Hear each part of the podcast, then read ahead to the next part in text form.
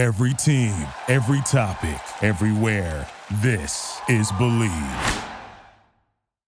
This episode of Gegenpressing is brought to you by Manscaped, the premier brand for male grooming, and you can get 20% off all their products at manscaped.com by using the code GEGEN2021. That's G E G E N 2021.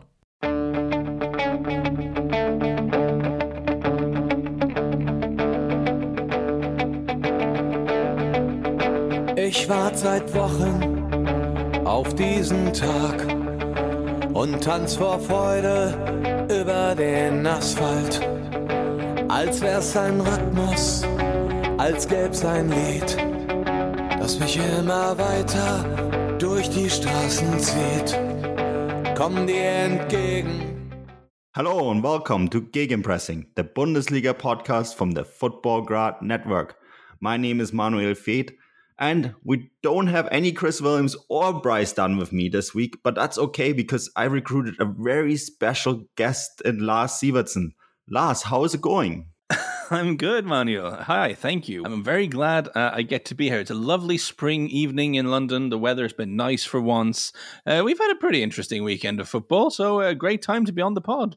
Yeah, I'm really looking forward to hear all your opinions about, especially the Bundesliga. But before we get started, and I, I know people don't really like to talk about themselves, but Lars, if people don't know who you are, uh, first of all, shame on them.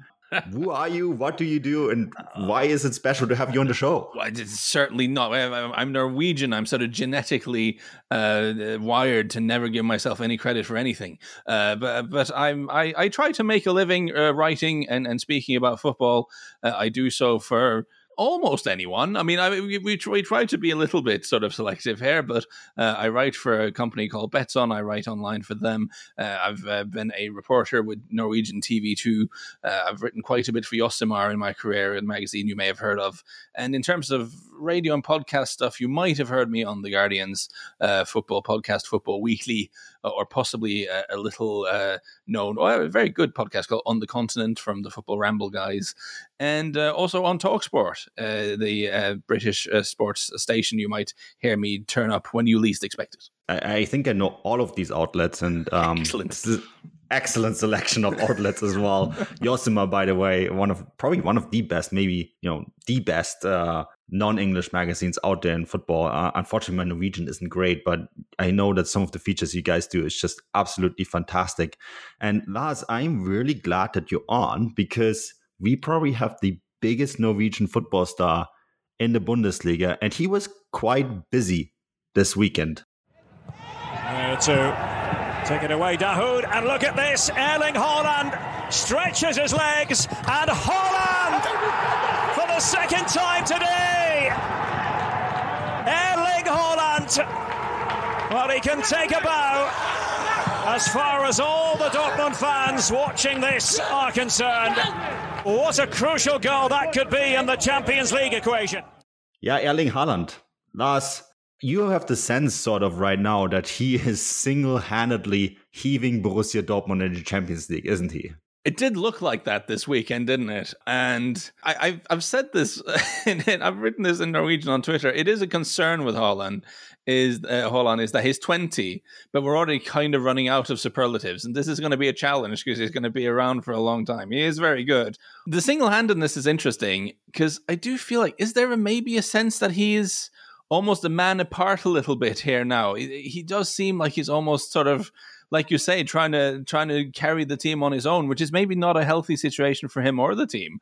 Uh, that, that's a theme we might be able to uh, to explore a bit further. But certainly, it was a huge win for them against Wolfsburg, uh, coupled with the fact that results elsewhere went their way, and they've given themselves a chance uh, to finish in the top four now, which I think could have an impact on on his future for sure this summer. I think you, you're bringing up an important point here. I mean, first of all, um, 53 goals in 56 games now for Borussia Dortmund. Um, that's an unbelievable start for a 20 year old um, center forward. And there was one goal today, uh, one goal that he scored, and it did seem like he single handedly made that goal, but it really was Mahmoud Dahoud's pass in the build up. Um, granted, it was all the way in his own half that made that, that run possible. But he looked a little bit like Ronaldo almost. And I mean the real Ronaldo, not the one that's still playing. Um, in, in that that he had that really powerful burst and just that that finishing quality. But I think you're bringing up or hinting at some very interesting points here, Lars, and that's the the fact that this whole single-handedness that um, of of trying to catapult Borussia Dortmund into the Champions League. It comes with its benefits, of course, because he's he's he's a fantastic striker and he he scores a lot of goals. But it's actually interesting that Borussia Dortmund's overall goal scoring since they scored signed Haaland has gone down, right? Has it become almost like they're too dependent on him? And yes, again, to throw all that that weight on the shoulders of a 20 year old, even though they're massive shoulders in his case, it is probably a dangerous thing. Yeah, I completely agree with that. And I got to declare an interest first. Not only am I from the same country as uh, Erling uh, but I grew up in the small, same small town as him from the, the great city of Bryne, uh, which is technically a city, just a very small one. Uh, so you, will you'll struggle to find a bigger Erling Haaland fan than me. Uh, and, and I have to say, he's been extraordinary but you you make a very fair point about their overall output declining, and I think it is a danger when you have an individual who is so dangerous as he is, is that the rest of the team becomes all about getting the ball to him. And, and that is maybe not always the healthiest situation for a team to be in. And certainly, if he ends up staying this summer, it's uh, something for Marco Rose to address going into next season. I think. I, I think that's fair to say. Yeah, I think um, we're going to talk about that in a moment because I do want to talk about also this game, which was an enormous result for Borussia Dortmund. And as you said, has has some implications. So I guess we're going to talk about it sooner than I think, but it has some implications on his future. I think um, I that you know they're now just two points behind Wolfsburg. More importantly, one point behind Eintracht Frankfurt. Wolfsburg, of course, and Dortmund still play RB Leipzig, um, who, who, have been the second best team in, in Germany all this year. And we're going to talk about Leipzig in a few moments as well. But you do have the sense though now last that momentum is on their side don't you especially in, in this game because beating wolfsburg we have seen dortmund slip so many times this season when it mattered right yeah, and, and again and against yeah. sorry, and against Wolfsburg as well, Wolfsburg away. I mean, I I often make this joke that you know in the in the land of the uh, of the blind, the one eyed man is king, and of course in the land of the Bundesliga, a team that can defend is is always going to do quite well. And Wolfsburg, you know, usually very well organized, uh, and usually so for Bundesliga teams. I hope that's not too insulting, but I find that Wolfsburg is one of those teams where I watch and I think, yeah, okay, you guys know what you're doing defensively, and and and the game as a whole, like they had a lot of chances, and Dortmund didn't play that well, but Haaland was able to tilt them in their favor, even with the man sent off, which, was, you know, you, especially when the red card came, you saw, oh, it's going to go wrong again, and it didn't, and it's a huge result. With their fixture list being what it is, I'm not completely sure I'd make them favorites yet, but you're right. There's a sense of momentum there, and and with both uh, with both their competitors, with Frankfurt and Wolfsburg, both sort of dropping points a little bit lately, suddenly it looks very interesting. And and, and let, let me just do this now. I think with Haaland and his future, my understanding is that certainly up until uh, Dortmund had their their big sort of their big trouble a couple of weeks back and they lost some games and suddenly things started looking very bad in the league. Before that, I really don't think the plan was for him to move in the summer you know, you can say what you want uh, about uh, the people around Haaland and the way they operate. But so far in his career, they've been completely focused on on making sure he has the best environment, uh, is in the best environment for him to develop. That goes all the way back to leaving Bryne, uh, my hometown, for for Molde, and for then going from Molde to RB Leipzig, uh, RB Salzburg. I'm sorry, and then that's a good Freudian slip because actually they didn't do what everyone expected them to do and go to RB Leipzig. They decided actually for us uh, Dortmund works out better, and, and that's proven to be the case. They've always looked very careful. Now, I'm not going to suggest they're not being very well paid, and he's not being very well paid in Dortmund, and that it wasn't a deal that worked out very well for everyone concerned financially. Of course, it was, but it's clear that that was a very good team for him to go into. The way they needed a centre forward, they need to have they have so many good creative players around him to set up chances for him. It's been a great move for him, and they always again you'll find people who have very, very strong opinions about Mr. Mino Raiola. And whenever he does move, there'll be numbers thrown around about what kind of money he, the agent, gets and what kind of money his father allegedly gets and all of this stuff.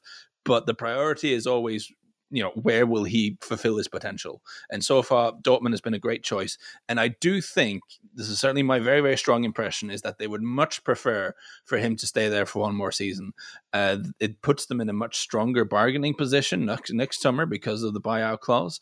Uh, and also next summer, you would imagine the big clubs around the continent are in a stronger financial position, or at least that it's easier for them to to know what their financial position is and how much money they could commit to this sort of transfer without having a big problem. This summer, it's a little bit trickier. So eh, everything suggests that it would be in a way better for him to stay, but that all changes if Dortmund doesn't make the Champions League. Because if they don't make the Champions League, they will have to find uh, money somewhere. I don't care if they're saying publicly that oh we, we didn't have any debt, so we're fine. It's, sorry, but you are going to lose a lot of money, and they are going to have to find that money somewhere. And it, it's going to be very difficult for Marco Rose coming in to build a team that could feasibly challenge Bayern uh, next season. So you have not just one year outside of the Champions League, which Haaland would hate, but you have also a very transitional season where there maybe isn't a realistic prospect of having a team uh, that could potentially challenge for titles. And then for Haaland, maybe it becomes a bit of a lost year in his career, and maybe the time to move would be now. So not qualifying for the Champions League. I think that will have to move their time frame a little bit. Whereas if they stay, in the Champions League, him staying, it gives him a lot of options next summer, and it means another year at a club where he is very happy. All things, you know, all, apparently. So very, very interesting with the the running from his perspective. I think it's very interesting too because I would counter a few things that you said, although I, I agree mostly with them. With um, I have that dealing with Dortmund and sort of the in the communication. Um, I think that what they say about Haaland staying, they really mean it. Mm. Uh, I think that is that is something you know. Borussia Dortmund, when we saw it last summer, they set a clear deadline for Jadon Sancho, and once that deadline was passed, um, the media could write whatever they wanted, but the, the, the yeah, transfer was off. It was really funny. It was very funny. I, I, think we all thought it was actually really funny because there was all sorts of stuff made up and speculated and so on. And of course, most of it wasn't true, but um, I think that Watzke's Zorc, and Kehl are pretty steadfast, and um, I do think that I do think now that Dortmund will qualify for the Champions League. But I do think also if they don't, I think they would put their foot down and say no, um, because I think that the financial financially they are quite well run. I mean, we talked before the podcast about how how better organized German teams are financially, period, than anyone else in Europe, right? They do not spend above their mean. They, they, there is certain capital put aside. And yes, they have hurt. Dortmund have been hurting during during this Corona crisis, just like everyone else. But um, there's studies that come out that if they make a deep run in the Europa League, they can comp- compensate um, for the loss of the Champions League if if big if fans are allowed back into mm-hmm. attendance, mm-hmm. right? Mm-hmm. Um, so I, I do think Dortmund make their lives a lot easier by just qualifying for the Champions League because then all that Haaland talk, talk is gone.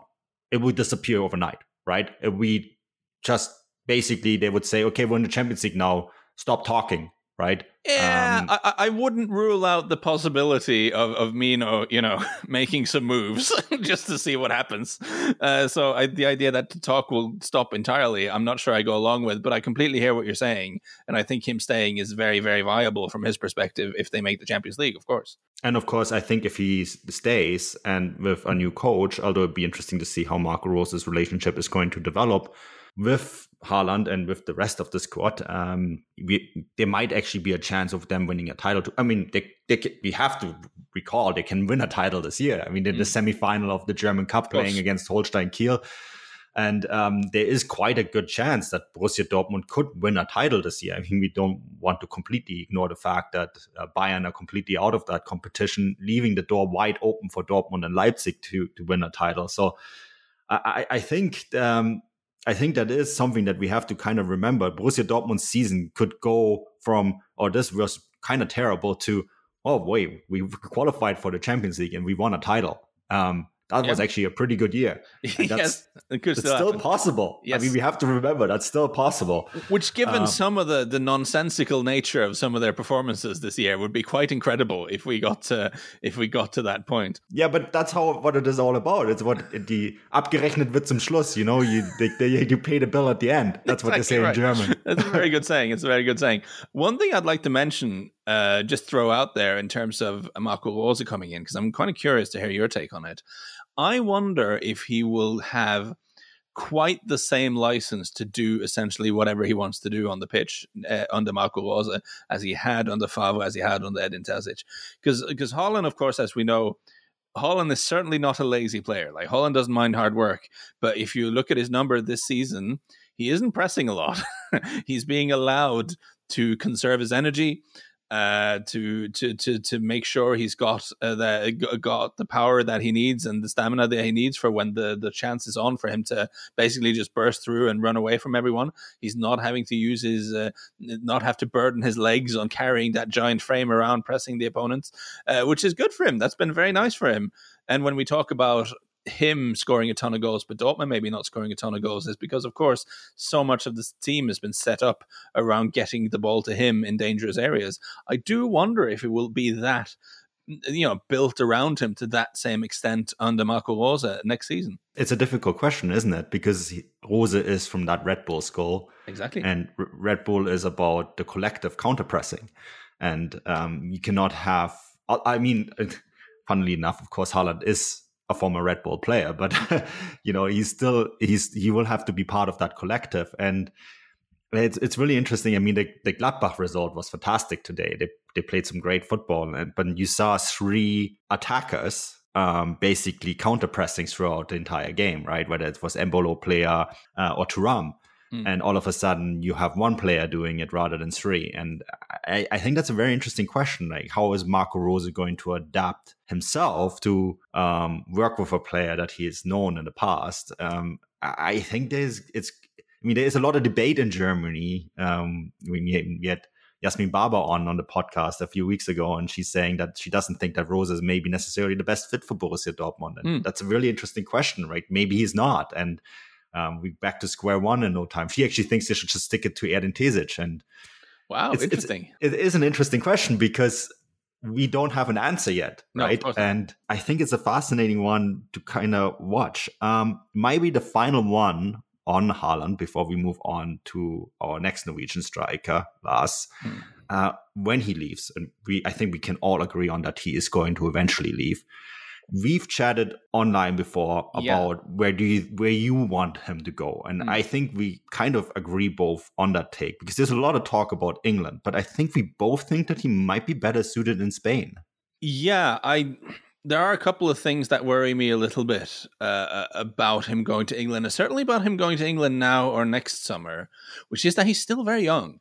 And the thing to remember is can can you name a sort of explosive fast pacey forward who's gone to england like in his 20 when he's 20 21 and had like a 10 year long career at the very top level? I mean that just that generally doesn't tend to happen. It's a very tough league uh, there are a lot of games uh, the pitches aren't bad anymore. I mean that was in the 80s but there's a lot of a lot of games and you get kicked around a little bit more than in other uh, competitions. Um, I don't necessarily buy into this. Oh, it's the greatest league in the world and everyone can beat everyone. I think that's true a lot of places, but it is certainly true that I think I would I would argue that for someone like Real Madrid can rest their stars slightly more often in the league or take them off after 60 minutes because they're 4 0 up and this sort of thing. I mean, it's a little bit. I think you have more games in the air where you need 90 minutes of 100% from all of your best players in England. I, I, I would argue that. And I I'm I worry that if he goes to England now, that he might get burned out. Not immediately, obviously, but I, I, wor- I, worry that he might pick up injuries. I worry that we might he might have a sort of Michael Owen, Fernando Torres type career, uh, which is something that would concern me a little bit. It is kind of interesting that when we look at the world's greatest strikers, um, and that includes Cristiano Ronaldo, right? Um, yeah. None of them had a long career in England. I mean, Cristiano played there for a few years, but not very long. Messi only in Spain. Ronaldo, the Brazilian, was in the Netherlands, then in Spain, and then Italy, then back to Spain. Um, it, it is an interesting one that the world's greatest strikers seem to uh, kind of avoid that league. Shevchenko, of course, went to England and was a bust.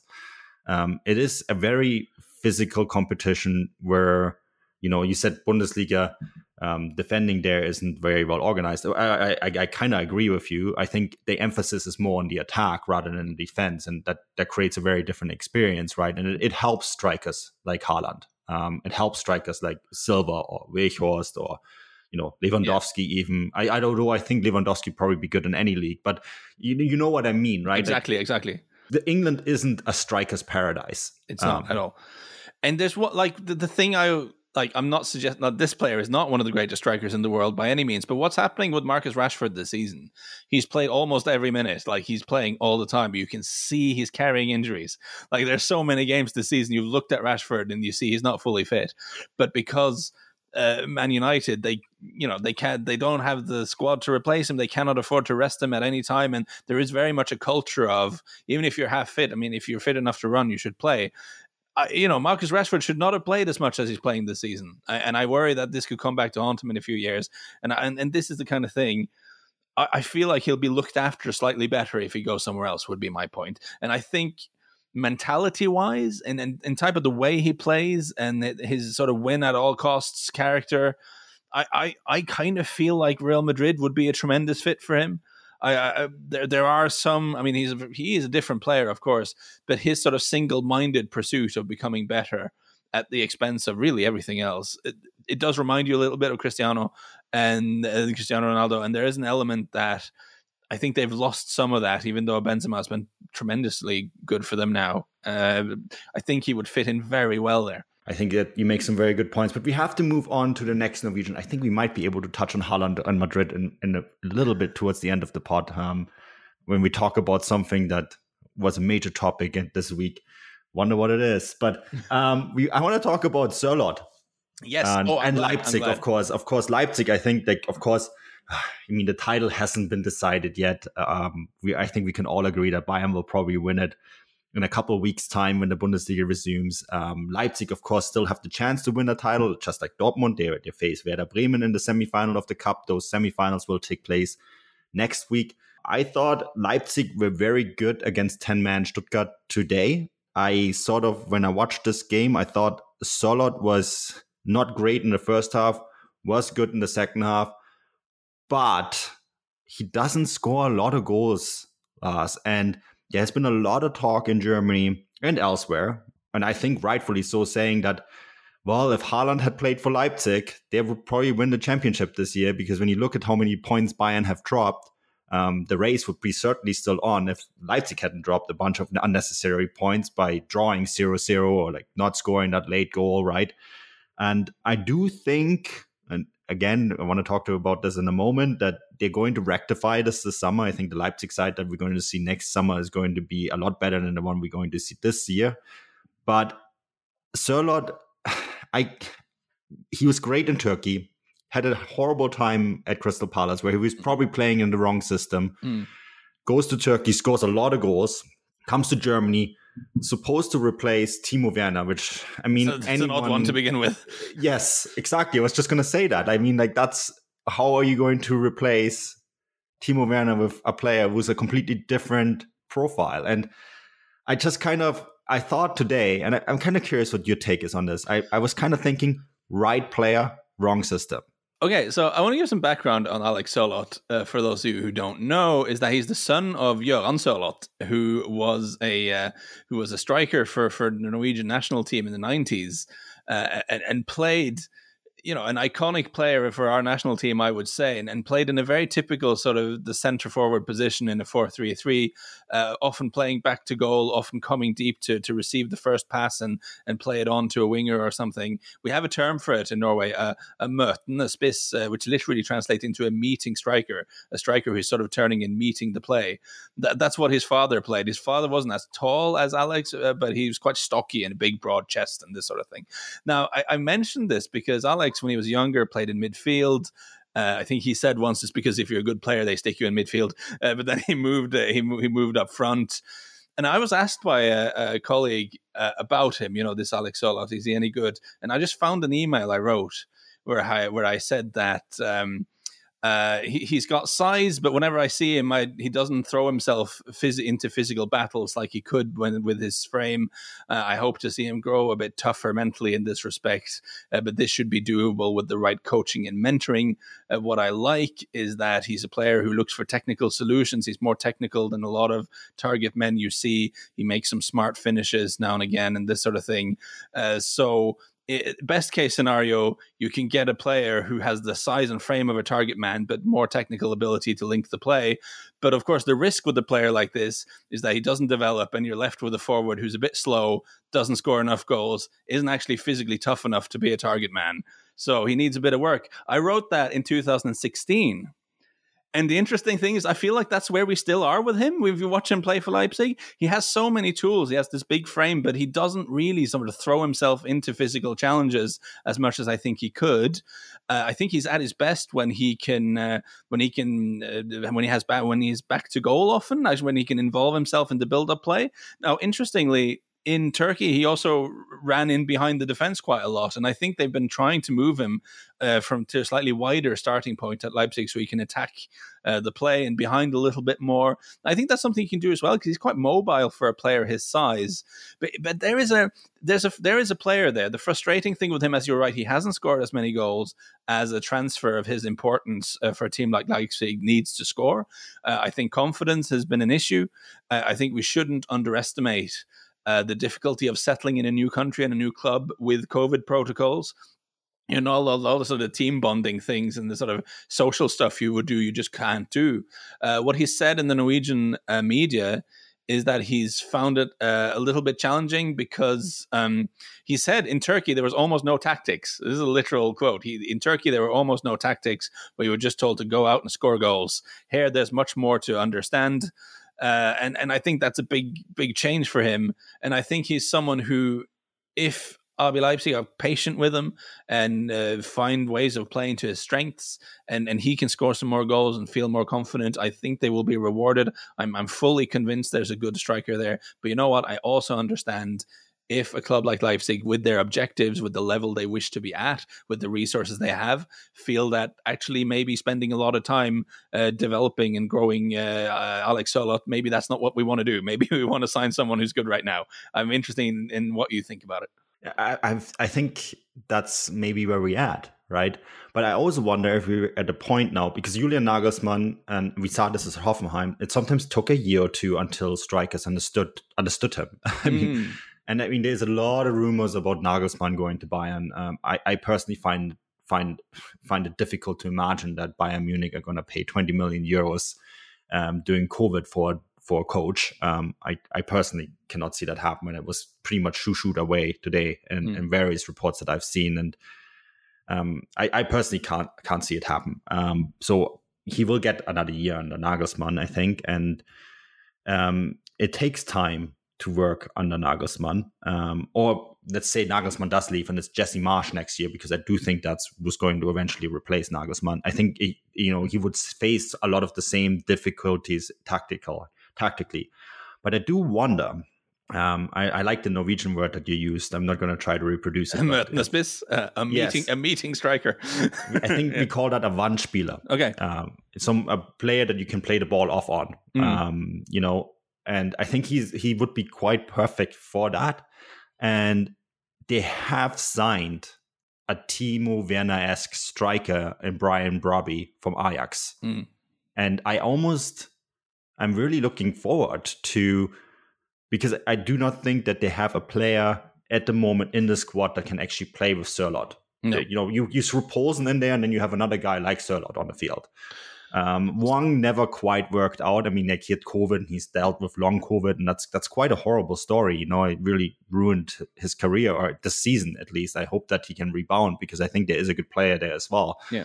But I do think Brian Brobbey, in some ways, could be not just a solution for Leipzig, but maybe also for Sørloth, because all of a sudden you have a quick, mobile, very fast player um, who, who you can who you can make the space for. Yeah, or possibly if they move uh, Patson Daka over from RB Salzburg. That, that was the second name I was going to name. Similar story, sorry. But yeah, because I also think if they were signing him to it, it makes no sense to sign him to play with Yusuf Poulsen. It makes sense to sign him to potentially upgrade Yusuf Poulsen because I think he's not. Um, I mean, Poulsen I, I, like a lot as a player, but I think Sørloth has a little bit more technique, offers you a little bit more in the link up play, in the build up than, than Poulsen does, even though Poulsen is a very good player. Uh, and I, you know, he, he makes more sense as someone you would sign to play with Werner than someone you sign instead of Werner. That doesn't make doesn't make sense at all. Uh, and like I said, he is a guy who's a little bit more technical than a lot of strikers his size. He's a little bit quicker than a lot of strikers his size.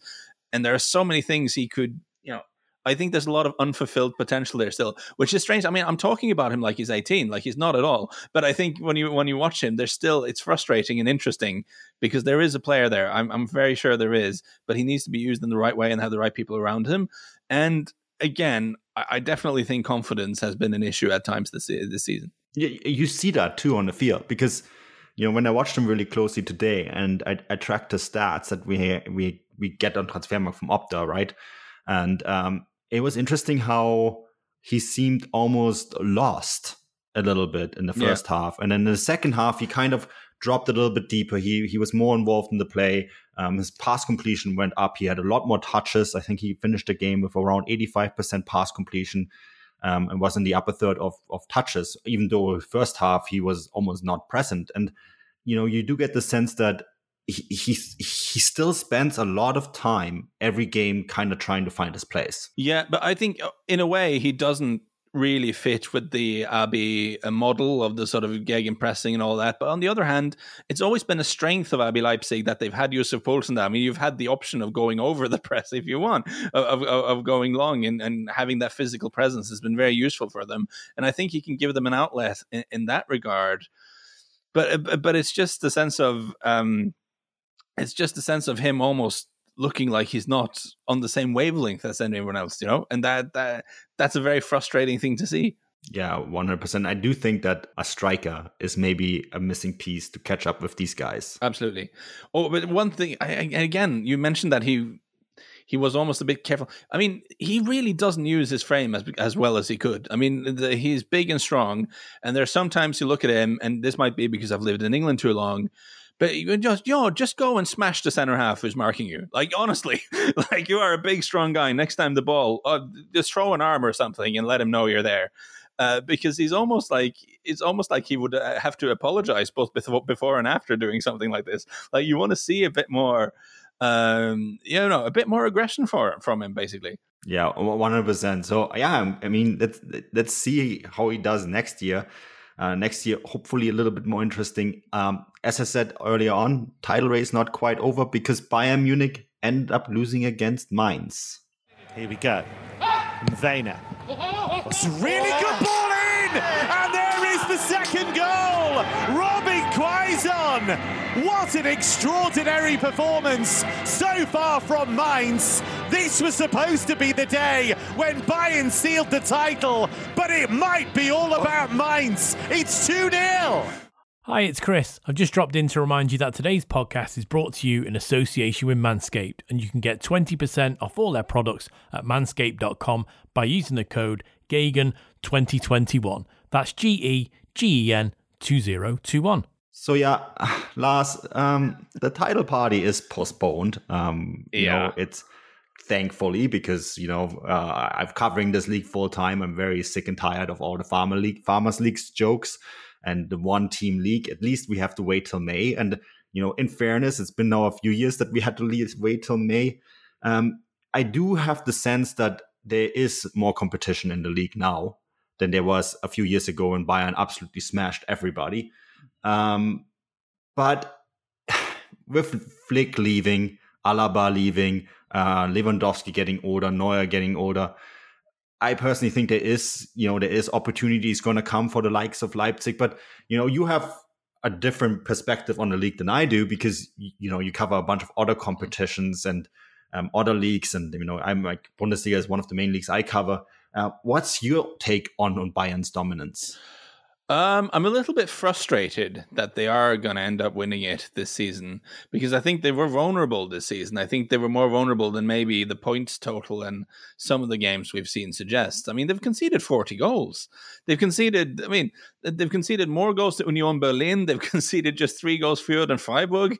I mean, this is a team who, who have been quite sloppy at the back throughout the season. And of course, in the Champions League, as we saw, when you come up against Kylian Mbappe, suddenly that's a big problem. But uh, I think it's been a difficult season to play the sort of high press that uh, that Flick has them playing.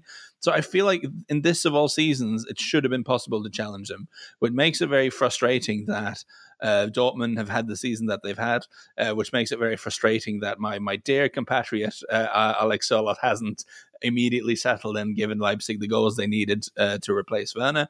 I mean, it is crazy that Leipzig, Leipzig, sorry, are theoretically still in the title race uh, at this point in the season, and their top scorer has seven goals. Like this is bizarre, uh, and and it shows you exactly what what the problem has been for them. And I feel like, of course, with the financial advantages they have, with the incredible culture of winning that they have at Bayern Munich, you know, there will be a lot of seasons where they're just not beatable. They're going to rack up a points total that no one can catch, and it doesn't really matter what any of the rivals do. But this wasn't one of those seasons. I think this was a season it was possible to beat them, and that makes it a little bit frustrating that no one's really stepped up to the plate. I think it's for people that cover the Bundesliga full time and really watch it. The last three years felt like that. Mm. Yeah. Because we had Dortmund just throw away a Bundesliga title under the first year under Favre last year, I mean, Flick comes in November, and yes, he goes on an unbelievable run and wins every title there is under the sun.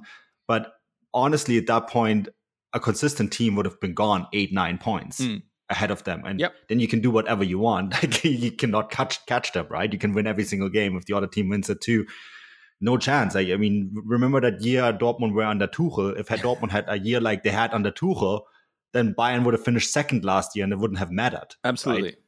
Absolutely. And I, that, I think that's what really is frustrating for a lot of people that work full time in the Bundesliga is like the last three titles that Bayern won were kind of unnecessary for the rest of the league. It could have been avoided.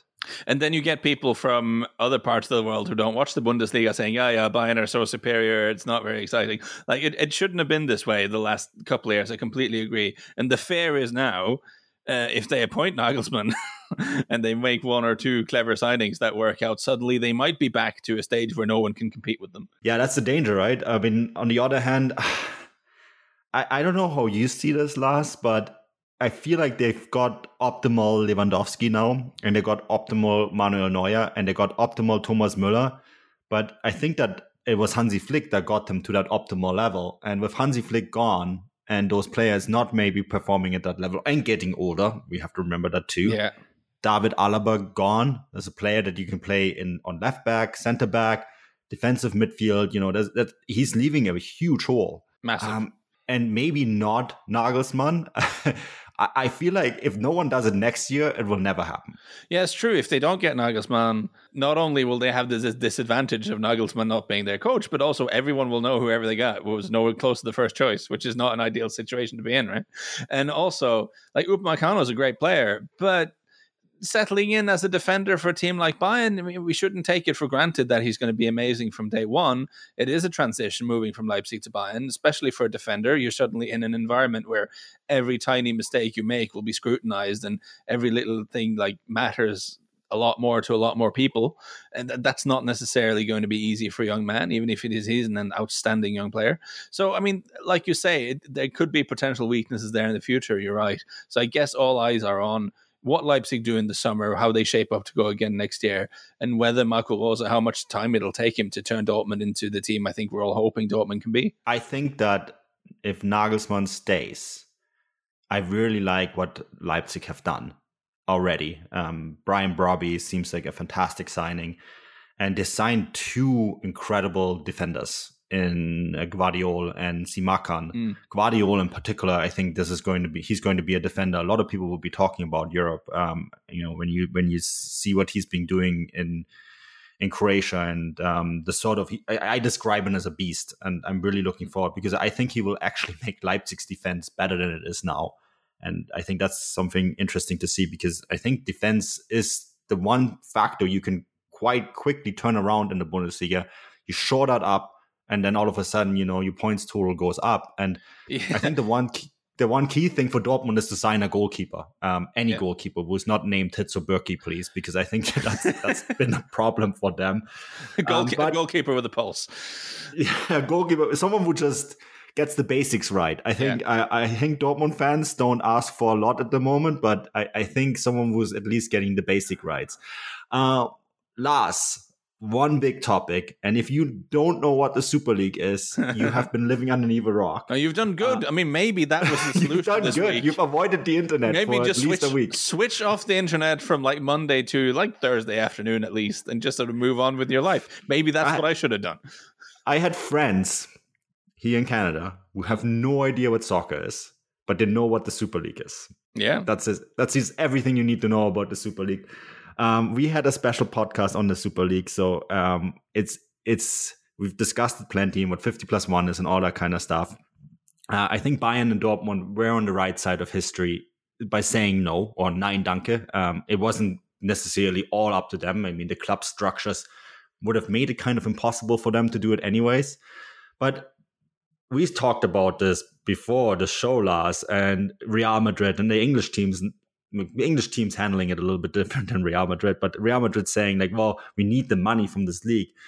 The Bundesliga, a lot of attention has been spent on 50 plus one as being the savior of rescuing the rest of the world from from the Super League. I think that's a narrative that's not quite true. I think it it played a major role in stopping it, but Bundesliga teams also have a very fun, different financial outlook, right? They yeah. do only really spend what what they have. Yes, there's exceptions to the rule. I mean, uh, this, before this anyone sounds pretty basic, but this is football, yeah. so you know. yeah, and I mean, like, um, so again, because you have an outlook that's that's much broader than um, mine, for example. What was sort of the outside look, look, the outside view looking into the Bundesliga and looking at these clubs? And uh, what's your take on this whole Super League fiasco? Well, well, I think in England, where I live, uh, it was a week where I mean, a lot of people look to the Bundesliga and think, "Ah, oh, yes, this is we should learn from these guys because they they're doing a lot of things right." I think a lot of people in English football thought that already. I, I think certainly a lot more people think it after this week. So I think the stance you took was very, uh, very good. It's interesting how reaction was a little bit different in the different countries. In in England, the reactions were immediate and furious and unequivocal from the fans, from pundits, from journalists, from ex players, eventually current players when they decided to speak up. It was quite extraordinary how there was just no one in favor of this. it's very rare you see an, an, issue unite so many people in England. I saw polling uh, from YouGov, a very serious polling company, amongst uh, fans of the six clubs involved. There was only something like like twenty percent who said they were in favor of it. And if that sounds like a big number, have doing anything for these big clubs, these six clubs, doing anything that polls that has 80% polling with their own fans is really hard. I mean, fans are incredibly loyal and tribal about their clubs and will support their clubs in almost any circumstance, which sometimes often leads to unfortunate outcomes. In this case, it was like really few people who, who would admit to this being an idea. And I think it was only something like 73% of football fans in general had any interest in watching this. Now, there's a difference between telling a polling company on the phone that you wouldn't watch this and actually not switching it on if, it, if it's on. But I think it was just, I, I can't remember anything being this aggressively received over here in terms of new uh, ideas. And I thought it was really interesting that Sky Sports who, as a broadcaster, you would imagine would perhaps decide to sit sort of quietly in the corner and just to see how this shakes out because they might want to buy it. Like if this is really popular, maybe they want to want the rights. Uh, instead, they just sort of let Gary Neville have all the airtime he wanted to explain how terrible this idea was, and and use and use their air to make himself like a rallying point for for the resistance. Almost, it was extraordinary. Whereas, of course, the reaction was a little bit different um, in, in, in Spain and Italy. Now, of course, it was unpopular there as well with fans of the other clubs. Uh, but I think, especially in the media in Spain, uh, it was a little bit more mixed. And I think there are media outlets in that country who are a little bit more beholden to uh, Barcelona and Real Madrid as institutions um, a little bit more than what is ideal for, for a seemingly sort of independent, in inverted commas, uh, media outlet. Um, but in England, certainly it was extremely unpopular. And I think the fact that the German clubs completely turned it down and didn't didn't seem to have at least to even have entertained the idea have made a lot of people think about our ownership structures uh, on this side of the North Sea and whether we should change them, basically. Yeah, I think that the German clubs and decision makers at German clubs, because Karl-Heinz Rummenigge is by no means an angel and has the best interests of all fans in the world in, at heart. But I think he knew that this is just not going to fly. Mm. Yeah, and I, I, think that it really come, came down to that, just realizing this is not a fight we even going to be, you know, this is a can of worms we're not even going to open because we just know that the reaction is going to be violent in, in Germany to this.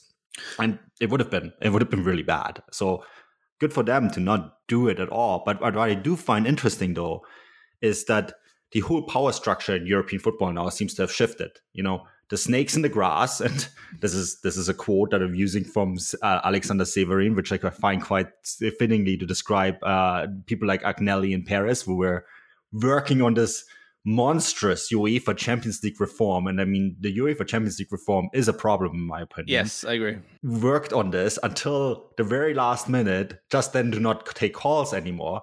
But those people are gone now. The Agnellis and the Parises, they, they all resigned from decision making powers uh, at the ECA and UEFA. And, you know, you have someone like Rummenigge come in, and Bayern have been a big proponent of FFP, financial fair play.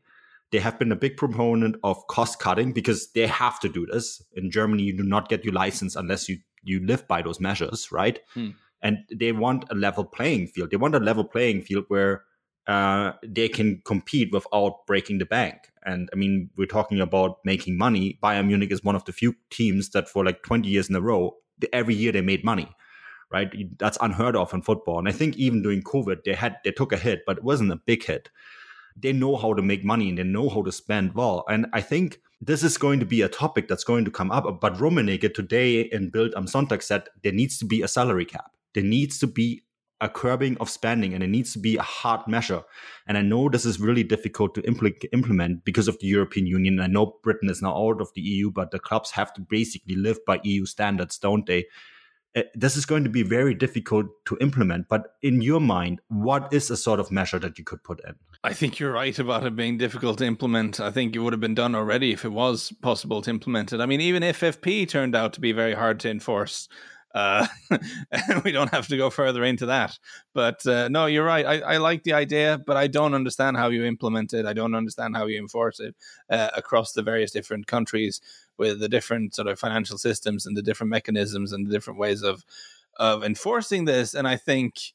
Yeah, if all the European countries got together and said we're going to have a salary cap or we're going to link it to turnover and whatever, I do strongly suspect that the Premier League might go, well, we're not going to do that because we don't want to, uh, and um, and and then they're going to be surprised when clubs keep losing money. Um, I, I, one of the great fallacies of the Super League, the arguments that were made, and made by Florentino Perez in particular, who I mean, I don't think you could have picked a worse spokesman for for this group.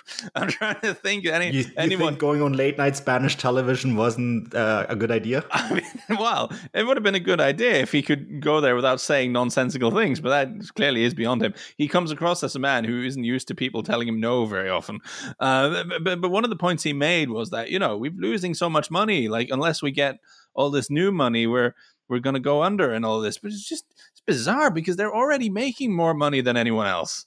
You know they're already if you look at the sort of Deloitte Money League and the list of the clubs with the highest revenue in Europe they're, they're all there. The, the sort of 12 breakaway clubs. And if they're losing money now with all the advantages they have and all the extra revenue they generate what makes them think they wouldn't lose money in the future if you give them more money like they, will just find new and more interesting way of losing them you know, this is what they do they're, they're completely unable to sort of self-police their their spending and I don't see why that would change. I mean, it would change because apparently there was going to be a sort of spending restriction in the Super League. But I mean, I don't. I, am I'm not I'm not really convinced by by by his arguments at all. If he wanted to stop losing money, you would stop doing nonsensical things like paying 130 million on Eden Hazard when he's got a year left on his contract, or, or or spending half of Spain's GDP on Gareth Bale's salary. Like no one forced you to do these things, but here we are it turns out you're just not very good at running your club, I guess. And, and this uh, is Bayern related. Signing David Alaba to a contract that Bayern Munich, even though he is one of the most important uh, players, said nine danke because we can't afford that. And then he's now signing him to this deal. What was it, 20 million for five years per year?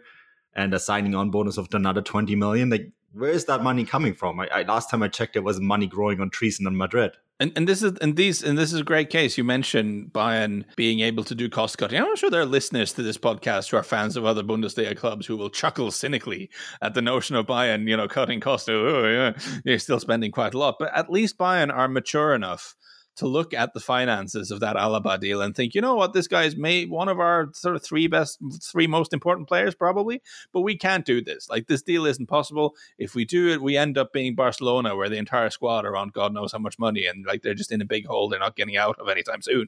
So, so at least they have the maturity to make those decisions. And I think that's a problem across the continent where that maturity just doesn't exist, and it is an eternal problem, I think, with football football clubs aren't businesses. Like you're not there to make money, you're there to get results. And results are often easier to get if you're losing a ton of money. But then if you do that too much, you run into big problems as well. I mean, that, that is a sort of back and forth between running football clubs that I think is always going to be an issue.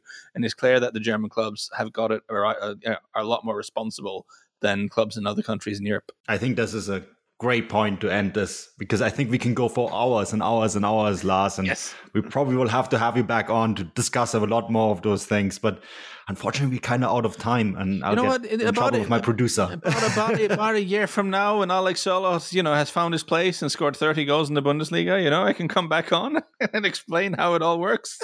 or sooner. Uh, we would love to have you back sooner. This was I, I, yeah, I really enjoyed this chat. It's a very different format than we usually do, and I think it's it was great. It was really great having you on. And last, before you go, um, if people do not follow you or don't know your work, where can people find you? Um, at Lars Sivertsen on Twitter, just at my name on, on Twitter, and I'll throw out, uh, especially the stuff I do that's English language, and uh, yeah, so you can check that out.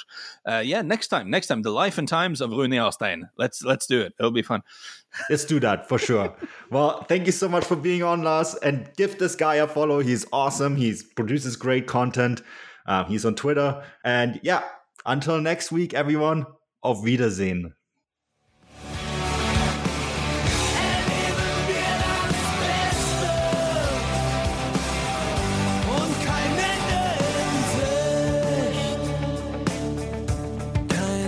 In Sicht.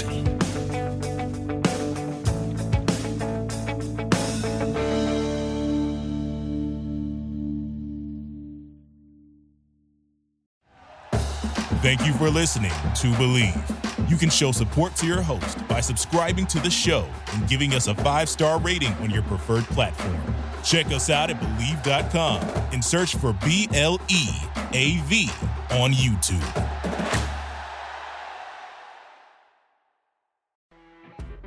You know, when you're listening to a true crime story that has an unbelievable plot twist that makes you stop in your tracks? That's what our podcast, People Are the Worst, brings you with each episode. I'm Rachel. And I'm Rebecca. We're identical twins who love true crime cases that make you say, didn't see that coming, and we hate the people responsible for them. Listen to People Are the Worst now on Apple, Spotify, or wherever you get your podcasts.